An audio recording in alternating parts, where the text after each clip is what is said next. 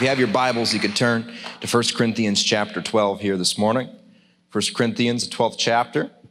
I want to speak to us on the topic today of gifted and, and excellence. I almost said gifted and anointed. Gifted and excellence. Praise God. 1 Corinthians chapter 12. You could flip there, you could turn there in your digital Bible, or you could just pretend like you have it and they'll put it on the screens. Praise God. Hallelujah. 1 Corinthians 12. Now, concerning spiritual gifts, brothers, it also translates brothers and sisters, I do not want you to be uninformed. I honestly predict that probably 85 to 90% of the capital C church, not the local church, but the capital C church, is completely uninformed about spiritual gifts, at minimum. There's a, there's a book I recommend, Gifts and Ministries of the Holy Spirit by Lester Sumrall, which is probably the best work on it. And uh, about five or six years ago, I taught on the gifts and the ministries of the Holy Spirit, the gifts of the Holy Spirit in particular, for three straight weeks. But uh, continuing on, that's not particularly what we're talking about today. You know that when you were pagans, you were led astray to mute idols. However, you were led. Therefore, I want you to understand that no one speaking in the Spirit of God ever says Jesus is accursed. And no one can ever say Jesus is Lord except in the Holy Spirit. Now, there are varieties of gifts, but the same Spirit. And there are varieties of service, but the same Lord. And there are varieties of activities, but it is the same God who empowers them all in everyone. Christianity is not about uniformity, but it is about unity. It's not about making everybody look the same and, and, and, and, and, and just like robots, but it is about unity in the spirit. You can see in Psalm chapter 133, uh, it's only about three verses long, and it talks about the blessing of unity, that the anointing of God is actually commanded where there's unity. That's why I believe that there's no anointing in things that divide. There's no blessing in things that, that are constantly people are splitting hairs about. Continue on with that. Verse 7 To each is given the manifestation of the Spirit for the common good. Now skip down to verse 12. For just as the body is one and has many members, and all the members of the body, though many, are one body, so it is with Christ. Now to verse 14. For the body does not consist of one member, but of many. If the foot should say, Because I am not a hand, I do not belong to the body, that would not make it any less part of the body. And if the ear should say, Because I'm not an eye, I do not belong to the body, that would not make it any less part of the body. If the whole body were an eye, where would the sense of hearing? If the whole body arranged uh, if the whole body were an ear, where would be the sense of smell? Paul the Apostle will be very thankful he didn't have the sense of smell if he ever came on a Saturday night with some of the middle schoolers. Praise God. There's this revelation we talked about last night deodorant and brushing their teeth. Hallelujah. We're going to get to that in a second. Verse 18. But as it is, God arranged the members in the body, each one of them as he chose. If all were a single member, where would the body be? As it is, there are many parts, yet one body. The eye cannot say to the hand, I have no need of you, nor again the head to the feet, I have no need of you. On the contrary, the parts of the body that seem to be weaker are indispensable. In those parts of the body that we think uh, less honorable, we bestow the greater, and our, unre- our unpresentable parts are treated with greater modesty. And it goes on to continue to talk about the parts of the body, how they're distinct, but they're unified. Where are you this morning? Can anybody tell me where you're at? All right, let me give you a hint. It's a church on not Route 6, we're not on Route 6, we're on Business 6. a little bit different. Route 6 is the Casey Highway. Business 6 is you're at 3364 Scranton Carbondale Highway, Blakely, Pennsylvania, 18447. You're in Pennsylvania. You're in the United States of America. Thank God for that. You're in the, the continent of North America. You're on the planet called Earth. You're in the Milky Way galaxy. Should I go on to, should I be more specific as to where you're at? Should I give you GPS coordinates today? Okay, so now that we know where we're at, where's your, where's your head at? Some of you, it's for dinner. Praise God. Where's your, where's your hands at this morning? Hopefully, it's at the same place, right? And if not, we could believe God for a creative miracle. But you see, you can't be disarrayed or, or, or, or, you know, have, have three fingers at home and seven fingers with you, and then your head somewhere up at a, at a different church, and then your feet are over at Walmart. You'd be dead. Now, it doesn't mean that your head has the same purpose as your feet, has the same purpose as your fingers, and so on and so forth, but it does mean that when they're together, they're better together. Amen? I get this question where people say to me something along the lines of this Well, I just don't know if I'm gifted. I, I just don't know if, if God could actually use somebody like me. In Ephesians chapter 4, verse 7, the same author, same or, or, or same author, different book, same big book, the Bible. Ephesians chapter 4, verse 7 says this However, he has given each one of us, everybody say each one. Say, I'm an each. Each one of us a special gift through the generosity of Christ. That means that you are gifted. Everybody say, I'm gifted. You might not feel gifted this morning. That might not mean that you're a preacher because you shouldn't even desire to be a preacher according to 1 Timothy. That doesn't even mean that you're a singer. That doesn't even mean that, that you're talented to play the keyboard. It doesn't even mean that you have all spiritual gifts working on the inside of you. What it does mean though is that there's greatness on the inside of you. It does mean that there's a gifting that's on the inside of your life. It does mean that you are called to greatness. It does mean that there's a gift on the inside of you. And can I be so kind to encourage us this morning that there's a gift on the inside of you and the manifestation is waiting to be had for those around you. You're gifted this morning. Everybody say, I'm gifted. Don't talk lowly about what God has gifted. Don't talk down about yourself when God has said, You see that right there? That's my son, and I've gifted him. You see, you see that girl over there? That's my daughter, and I've gifted her. There's greatness on the inside of you.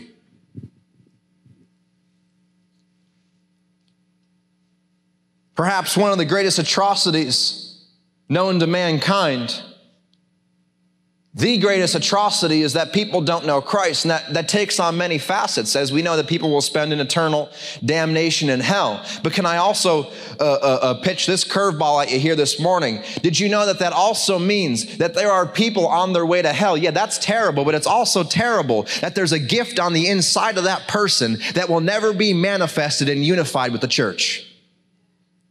Abortion's bad because it's murder, but abortion's also bad because there's a gift inside of each little baby. Child sex trafficking is bad because of the horrific acts that it entails, but it also entails the, the, the, the, quenching of the gift that God has given each individual child. Praise God. See, the simple answer is this that you are gifted. Everybody say gifted.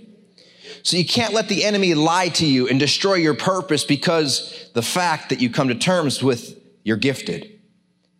Those who are around you are waiting for the manifestation of the gift inside of you. Proverbs chapter 18, verse 16 says this A man's gift makes room for him and brings him before the great. That means that the gift on, on the inside of your life will bring you before people who the, who the world considers great, and the gift on the inside of your life, they'll actually seek it out before they make their next decision. Why? Because you're gifted. Everybody say, I'm gifted.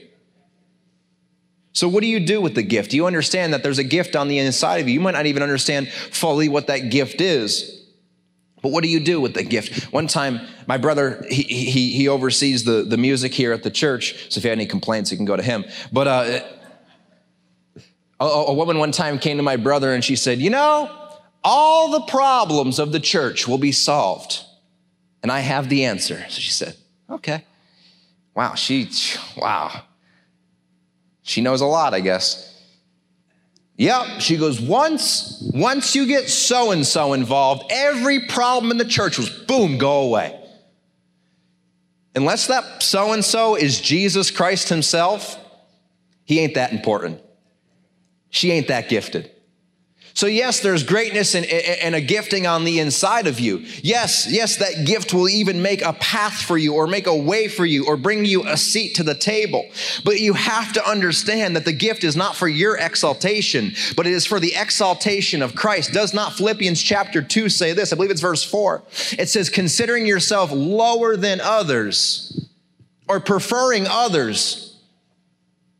See, we always seek to make Christ known. Does not the Bible say that it's Christ in you who's the hope of glory? Everybody say, I play a part.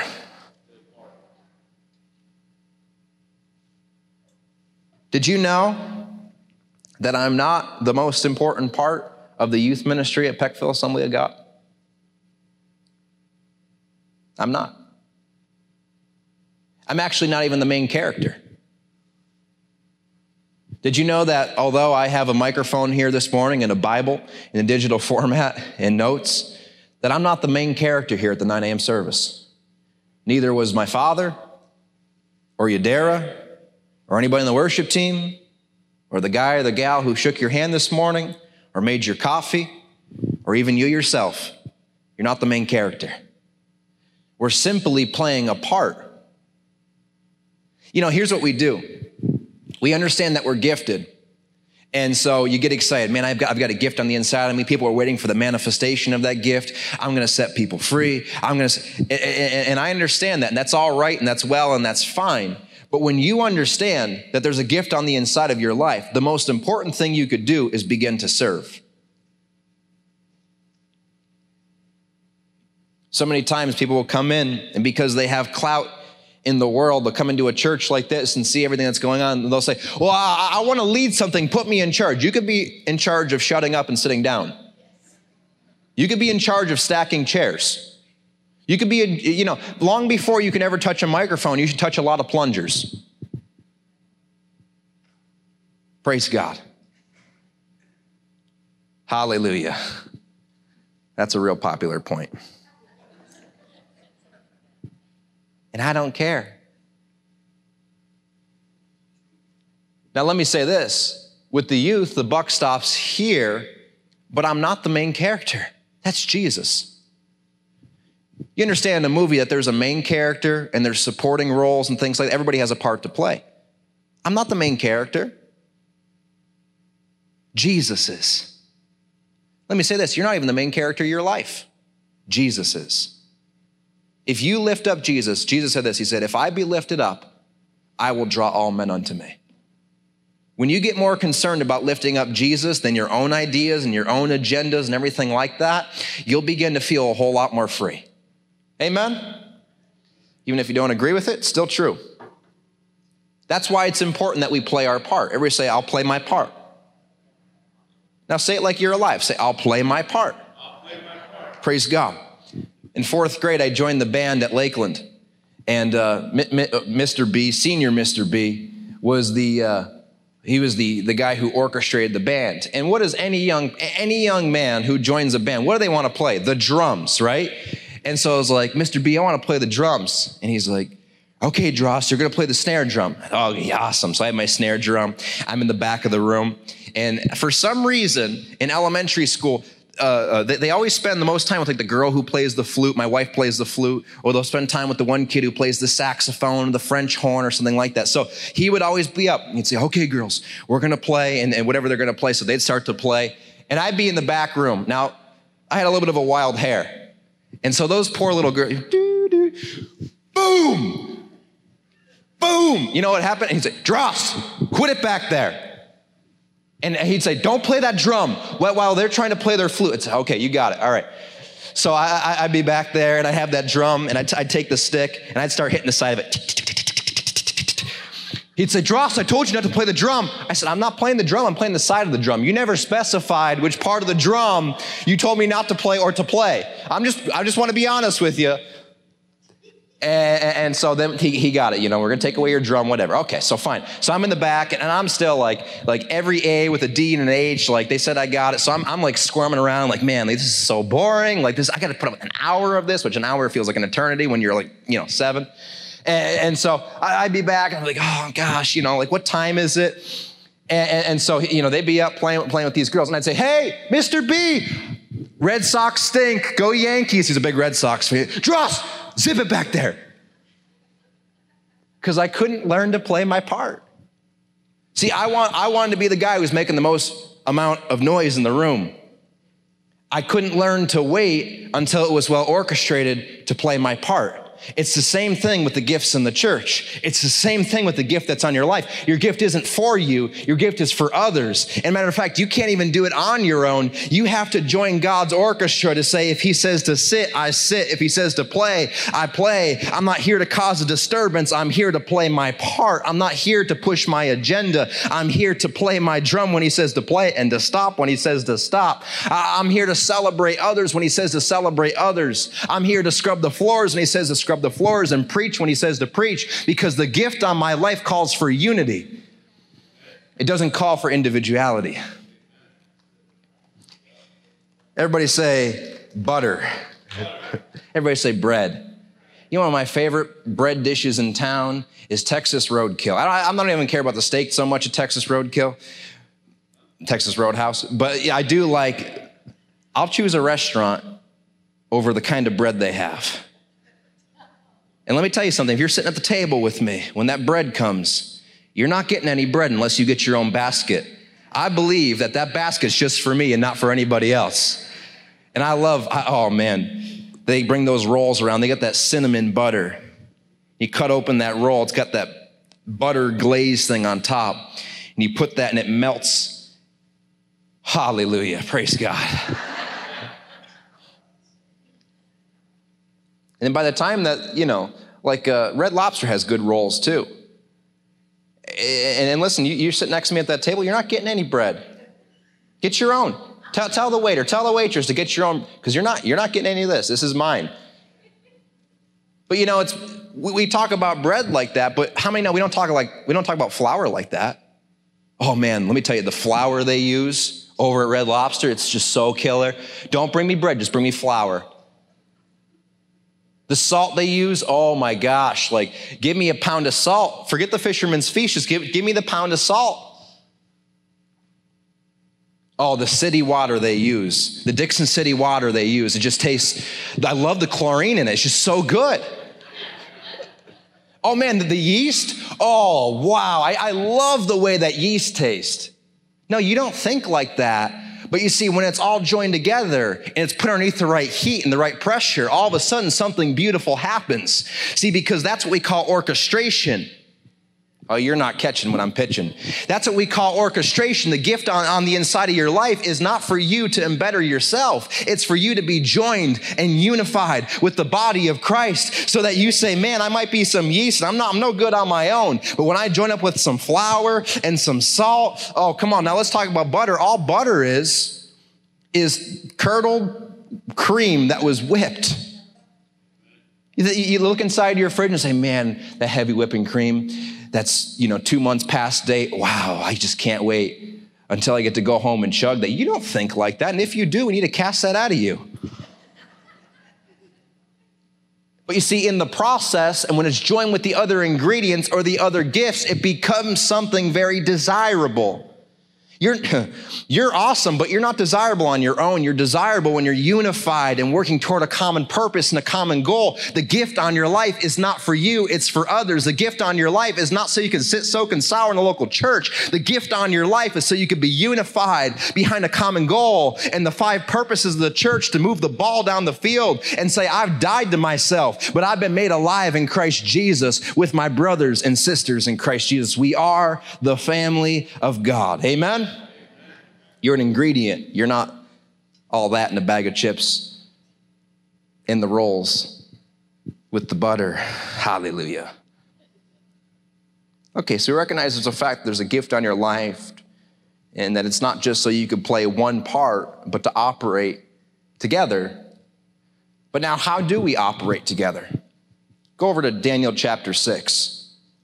Daniel chapter 6. I'm almost done. Not really, but I figure if I tell you that, it'll make you feel good. Daniel chapter 6, starting in verse 1. Just to give you a little backdrop before I get into the text here, Daniel was somebody who was exiled out of his home country. He was stripped of his culture. They took away the way he dressed, the language he spoke, the very name he lived by, what was comfortable to him. He was exiled out and he was put into a foreign land to serve a king. Now, what happened was, was Daniel gained favor because he operated in excellence. Everybody say excellence. And so what happened was this Daniel chapter 6, starting in verse 1. It pleased Darius to set over the kingdom 120 satraps, then that would be like governors, to be throughout the whole kingdom. And over them, three high officials. The high officials would be like presidents, of whom Daniel was one, to whom these satraps should give account, so that the king might suffer no loss. Everybody say order, structure then this Daniel became distinguished above all the other high officials and satraps because an excellent spirit was in him. Everybody say excellency of spirit.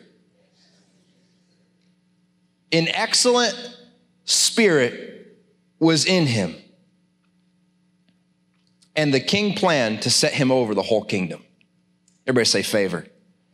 Continuing on, then the high officials, his buddies around him, and the satraps sought to find a ground for complaint against Daniel with regard to the kingdom.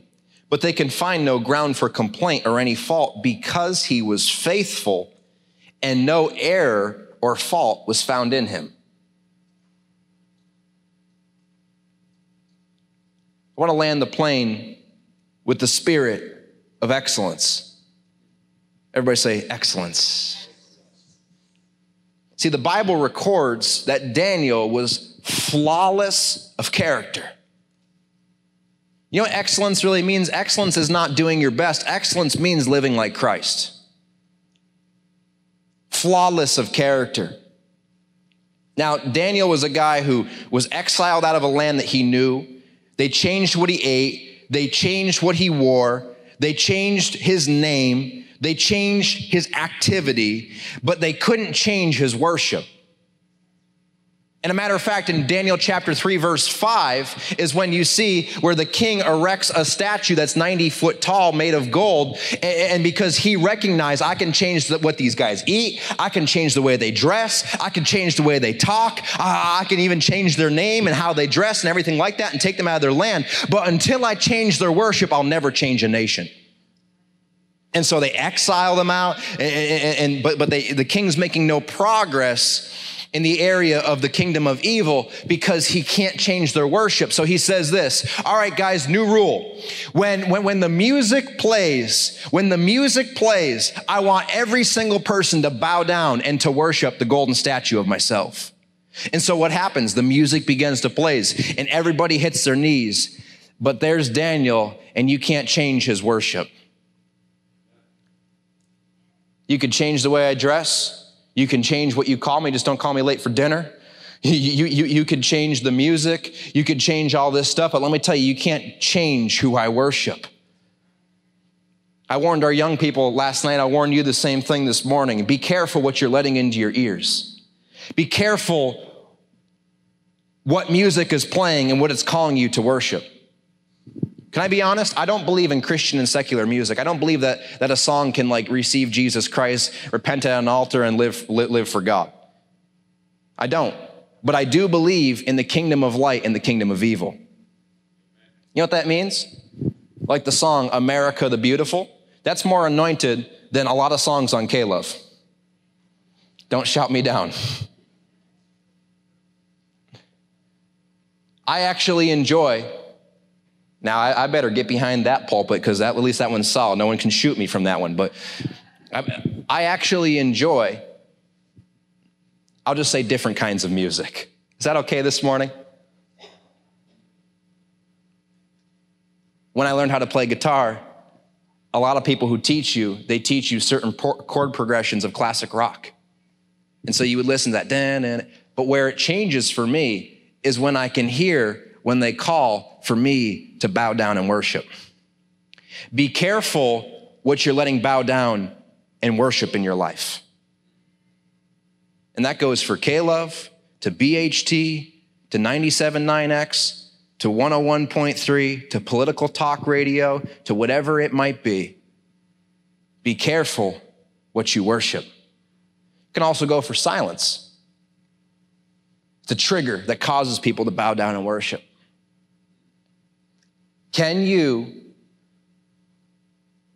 simply coincide or simply live in the kingdom of light and not let the kingdom of darkness's sound cause you to bow your knee into worship? Pet peeve of mine is when people fill up their ears six days a week on sensual musical pornography and then come in the church and think that everything's just fine with them and the Lord. It's not fine. It's not okay. Matter of fact, music that causes you to go back to a time in your life where you weren't saved never belongs in your ears. It, it ticks me off. You, either live for Jesus or you don't. Pick which side you're on. Well, I just like that. I just like the chord progression. The guy's singing about drugs and sex and, and everything. Why would you let that into your ears? Now, there's also music that's completely harmless. There, there, there's music they're not singing about that. They're singing about they're singing about freedom. They're, they're singing about uh, uh, things like that. But also, you have to watch that that music doesn't get in and cause you to worship your culture and not where God's calling you to go. I'll get off that train. But I think I planted a seed in your heart to be careful what you listen to.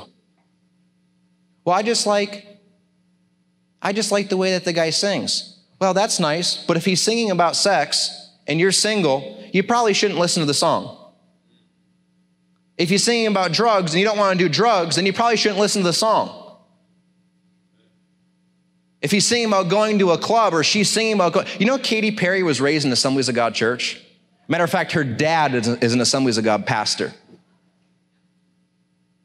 Don't you dare think that that person who you think is so harmless behind that microphone, meanwhile, they're in the back worshiping the images of Baal literally bowing down. You know, and there's this, there's this stupid doctrine in the church that people can sell their souls. Your soul doesn't even belong to you to sell.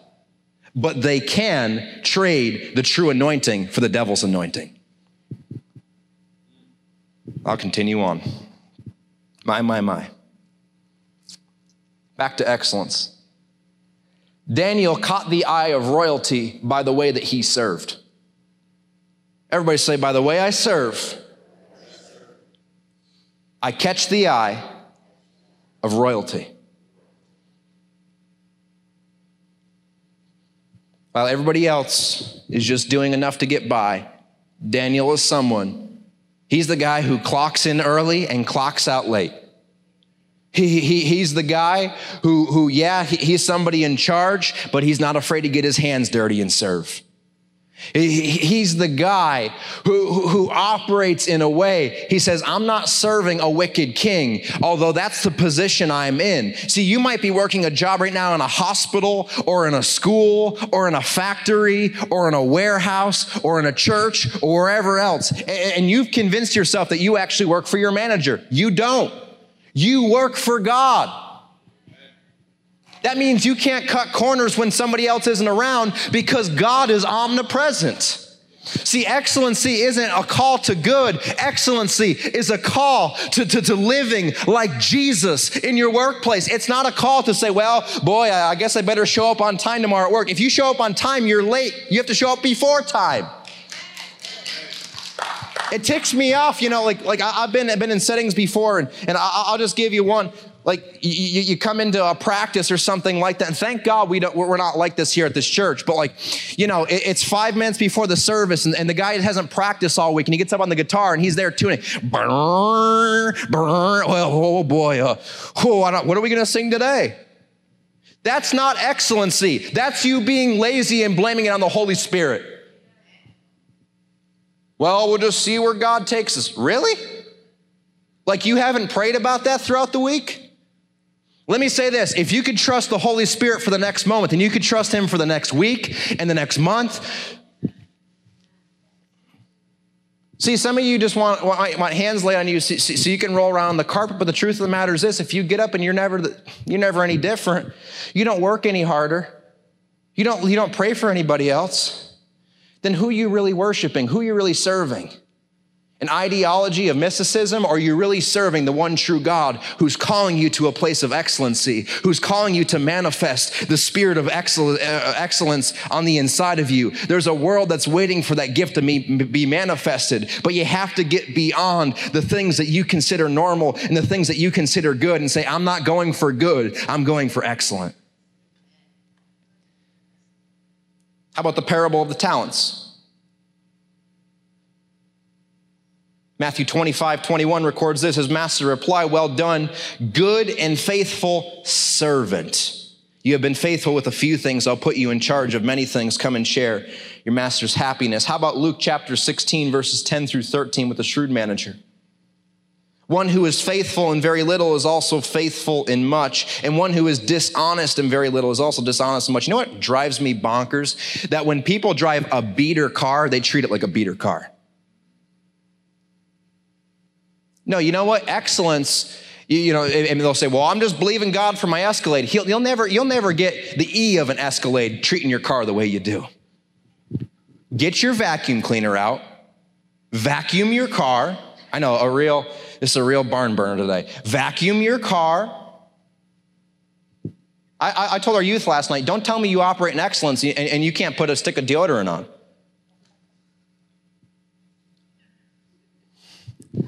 I should just quit. Don't tell me you operate in excellence when it doesn't get into your armpits and into your mouth. Praise God. Aren't you glad you came to church today? I promise next service will be better. well, I'm just believing God. I've had students tell me, well, I'm just believing God that I'm going to shake nations. I said, don't tell me that until you shake your school. When you're faithful in the little, that's when God says, you know what, that person, I, I can make them in charge of much. When you treat little like little, all you'll have is little. But when you treat little like much, that's when God says, man, I can put them in charge of something. My first time ever serving in church, uh, uh, you, you see these cameras that we have right now, right? My first time, I think I was seven or eight years old. Gospel Media Works. I went down, I, I had a pair of shorts on and a, a, shirt. I'm sure I probably had a collar on, but it was, it was a bright colored shirt. And I, I went down and I said, Hey, Fred, Fred, Fred, and my dad had this vision of putting the church on TV. And so they had some episodes and things like that. PAX, I believe, was the original network, right? It was like 13 bucks an episode or something. And I actually saw the old cameras we still have in the back room. And I, I said, Hey, Fred, I'm supposed to run a camera today. He looked at me and said, Not like that, you're not. I said, What? He goes, Number one, you have shorts on. He goes, Your grandmother's gonna kill me. he said, Number two, he said, We wear a black shirt and slacks. I said, Okay. He goes, Come back next week and dress appropriately, and we'll consider having you run a camera. That was the best thing for me. I remember when I was up in Nome, I had a snow machine, nice snow machine. And uh, I was getting around the break in period on the snow, snow machine. Pastor Austin said to me, he goes, Hey, is that, is that machine broken in yet? I said, Yeah, I'm almost at a thousand miles. He goes, Well, you better take that for an oil change. He goes, that, that That's due for an oil change, so you, you better take that for an he, he said, God's given you that machine, you better steward it well. Come on.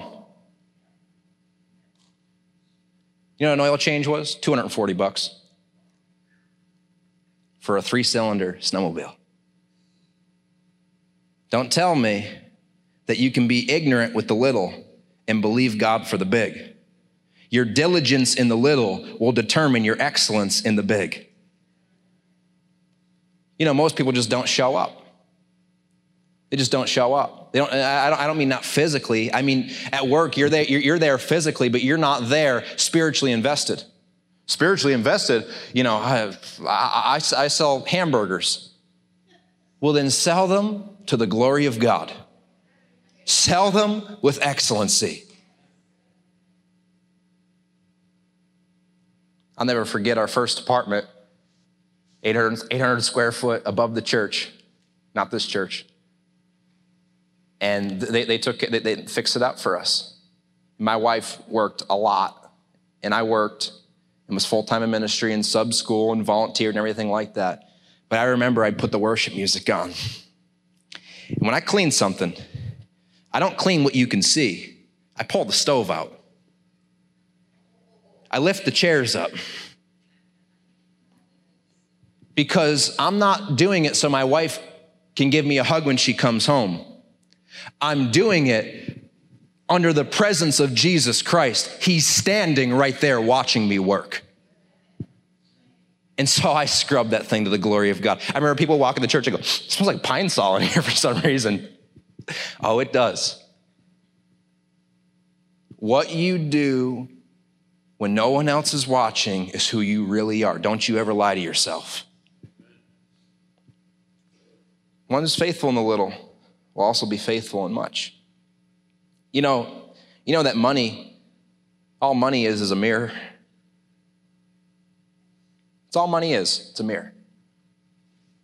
I know people try to spiritualize it, people try to worship it, people try to cast it down like they don't care about it, but all it really is is a mirror. In other words, all money does is reflect the image of the person who bears it.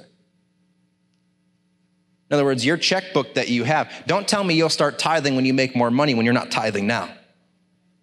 Don't tell me that you're going to give offering one day when you hit the lottery. I told you next service will be better. Everybody say excellence.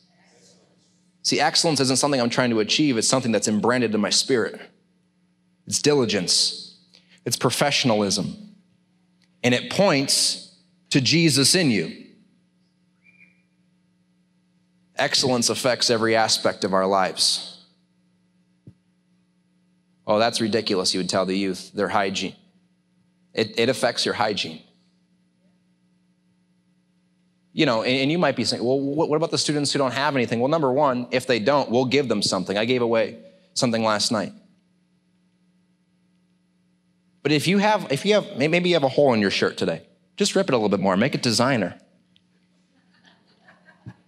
Just show up, you're proud of it. I'll, I'll wash this thing.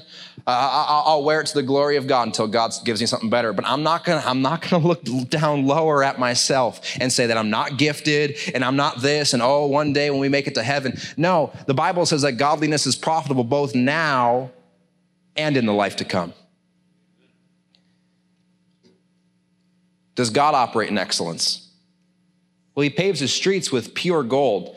This side of eternity, we can't technically have pure gold. The purest of the pure of the gold that we have is 0.9 extended. That's why actually gold was, has that yellow tint to it, or, or, or it's yellow in color, or gold in color. But that means that the streets in heaven, from a geological standpoint, are actually clear as glass because it's pure as gold. So I would say that God cares about excellence. I learned excellence from my father. I learned it from some other pastors. I learned it from some people. I also learned it from my grandfather. One time I was leaving for college. I had my car, I was driving up through the parking lot, and I observed my grandma and grandpa in their mid 80s on a cool day, a cool fall day, walking hand in hand, praying over the church. And I watched my grandpa bend down. He ha- he's had two hip replacements. Bend down and pick up a gum wrapper off the parking lot of the church and put it in a bag and keep moving. I, I've, I've observed excellence. See, excellence will cause you to not walk past a piece of trash. The janitors are the loudest amens. Praise God.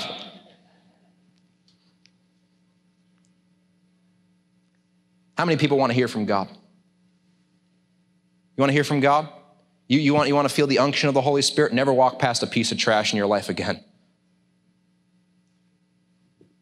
Feel that conviction to say, I'll pick it up. Why? Because when you're faithful enough to pick up a gum wrapper or a cigarette butt or, or, or whatever it is in the parking lot of a church, that's when God says, Now that's someone I could trust. They care enough when no one else is watching. I shouldn't name names here today, but I've observed it over and over and over.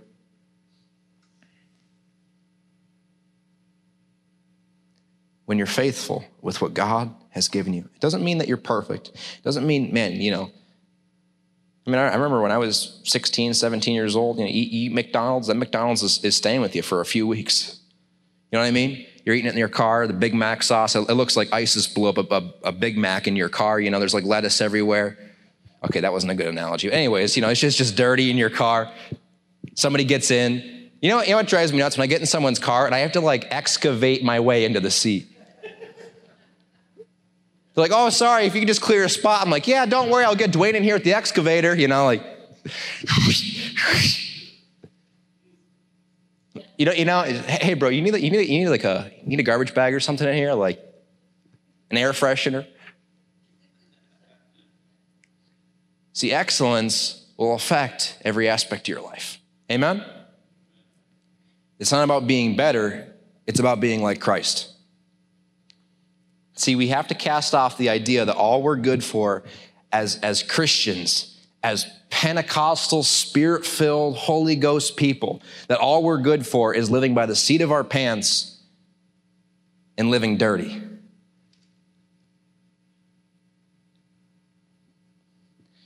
I'm, I'm I'll just say I'm in my mid 20s. That, that, that's kind of safe, you know?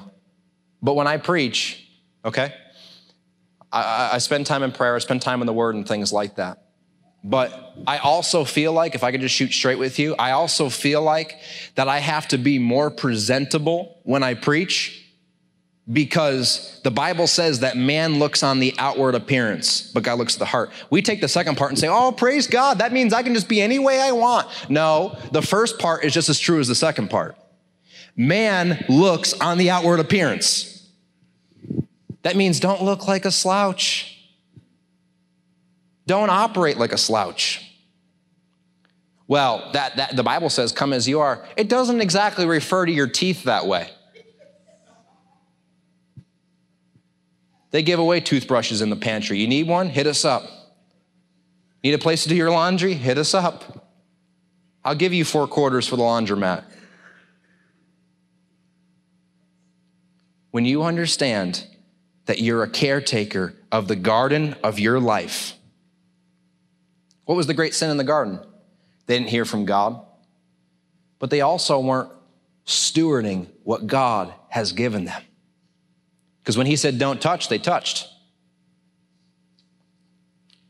Everybody say, I live by the conviction of excellence. It's not the idea of goodness, it's the conviction of excellence. One time we had an intern at the church. I think I was like a senior in high school.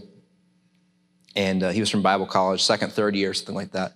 The kid, just, I mean, just crap in his car everywhere, just like McDonald's. And I don't even think there's a Chick fil A for 100 miles. And there's like Chick fil A stuff and like sauce in his.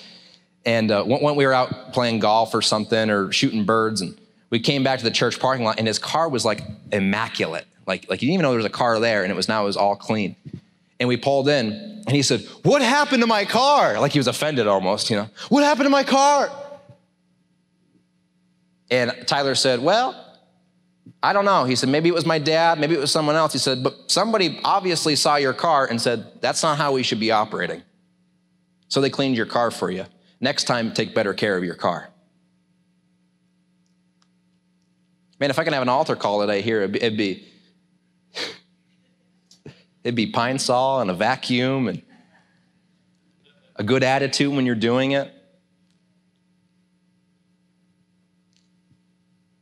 People, people will say, Well, I'm just so busy. I'm just so busy. Busy. Being under Satan's yoke.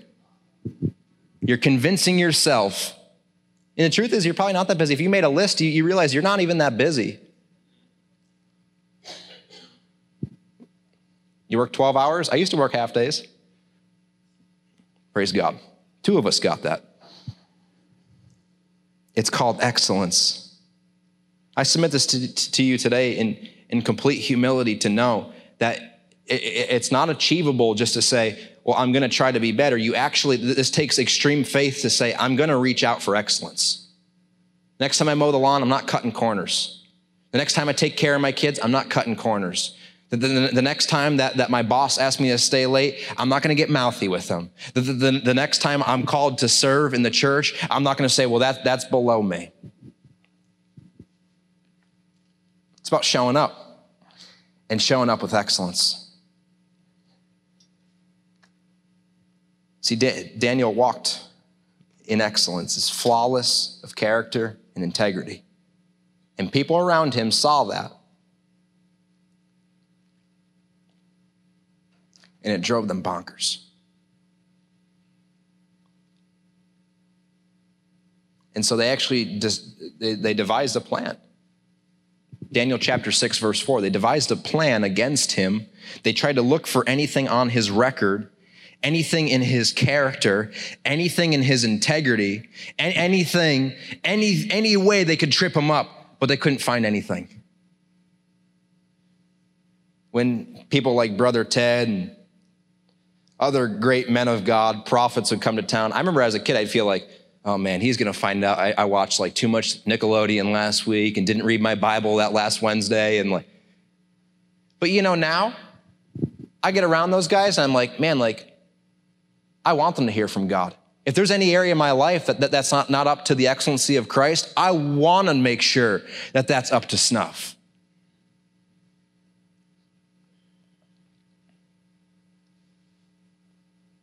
Back to my GMW story. When I walked away, I got on the camera. My first time serving, I, I, I operated a camera. I almost brought it out this morning. It's one of those old, I think they were Sony. I don't even know what went into those things. It looked like a tape, but you know. And I operated that camera. I remember I was so, so attentive. I was like, man, I, I hope they call on my camera. I can't wait. I was running that little camera. They had like like carts that they put the cameras on. And I was sitting there running that camera. Seven years old, right around there. I'm running the camera. And I remember when you're faithful in those things, God will make you a rule over much. Now I look at the cameras that are in this room, and conservatively speaking, there's probably anywhere from seventy to hundred thousand dollars worth of camera equipment and videotape equipment in this room. Because when you're faithful with the little, God will make you ruler over much. What started with a PAX channel, local TV, I don't even think PAX is around anymore was started with a local TV channel, now goes to different nations of the earth. That guy who had that uh, who, who, had that ministry, the Assemblies of God national office would call him up and say, "Hey, there's a missionary down in in, in, in, in Jamaica. Could you go and could you help him? There's somebody over in this part. See why? Because when you commit yourself to things that people seem small or meaningless or little, is when God says, "Man, you're faithful on that. Now I'm about to make you go to a different level." Are we faithful? Do we operate in excellence? As the worship team comes back this morning, there's people in high places who visit this church quite often. Well, it's, it's not unusual to have a mayor or a, a state representative or a district attorney or a county rep or, or, or any, it's not uncommon to have these people in our services. And, and, and you know, some people that might make them like, oh my gosh, I, boy, I, I, I, hope the air is the right temperature and I hope this is okay and I, I hope the carpet's clean. But see, for, when you live a lifestyle of excellence, those things don't bother you. Those things don't give you anxiety because you know it's already running like a well-oiled machine. So when these people join you for service, it's not, oh man, oh boy, did you see the DA is here? Did, did, oh, maybe he's going to arrest somebody. I don't know. You know, no, you show up and you say, man, everything is the way that God has called us to have it. There's somebody in my family, I won't say who, they're not in my immediate family, but for every minute they preach, they spend one hour studying. And he usually speaks anywhere from 60 to 65 minutes, and he's not a young man. So, about 60 to 65 hours just studying the scriptures before he preaches a one hour sermon.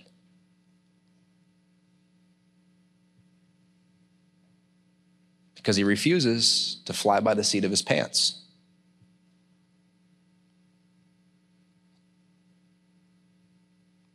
What are areas that today, man, I'm, I'm trying to get better in this. This preaches to me as well. But what are areas in our life today that we need to believe God that we operate in the spirit of excellence? You're gifted, it's already on the inside of you. Don't convince you that it's not there. For some reason, the catalyst is filled with students a lot of them, I'd say probably 30 to 40% of them feel a call to ministry, like full time ministry on their lives. But I also see they're called to full time service now. Don't tell me you're called to ministry when you're not serving your brains out now. Praise God. Don't we serve a good God? It's about call. This is about being called to live above and not beneath. How many believe that we're the head and not the tail? Are you operating like the head and not the tail? How, how many believe we're called to be above and never beneath? Are we operating like we're above and never beneath? Woody Woodson, who was here a couple weeks ago, his son works for Google, like, like you know, the thing that your grandkids use. And he, I'm just kidding, that was, that was, a, that was a joke. He works for Google. Google handed him a project to write 7 million lines of code. 7 million. That's so that's a lot. That's that, that, that's like a lot of words, okay? You know, remember when they used to time you for typing in school? So just times that by about 7 million. Oh, by the way, your deadline's in 6 weeks. He, he, he was actually in the room for the project and he was sitting in the back of the room. He's a quiet kid. He's actually my age. He's sitting there and he said, All the top minds of Google are there and they can't figure out the problem. And he said, I'm not saying a word. And these guys have PhDs. These guys have not Pentecostal hairdo, like like you know, the like a doctorate. You know, they have more degrees than a thermometer, and they're trying to figure out. And he, this young kid sitting in the back, he said, after two months of frustration, these guys that they couldn't they couldn't come to terms with it. So he said, after two months, he stood up and said, "Actually, guys, the problem is boop, boop, boop, boop, boop, boop. And he said, I'll have this done in six weeks for you.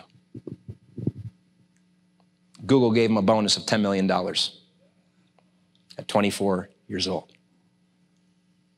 Because someone believed God to operate in excellence. Wow, what a powerful message. Thank you so much for inviting us into your home, and we would love to hear from you. You can find us on social media at Peckville Assembly of God, and you can let us know how these broadcasts have helped you. We will see you next time, and one more thing we love you, God loves you, and may God's richest blessing be yours.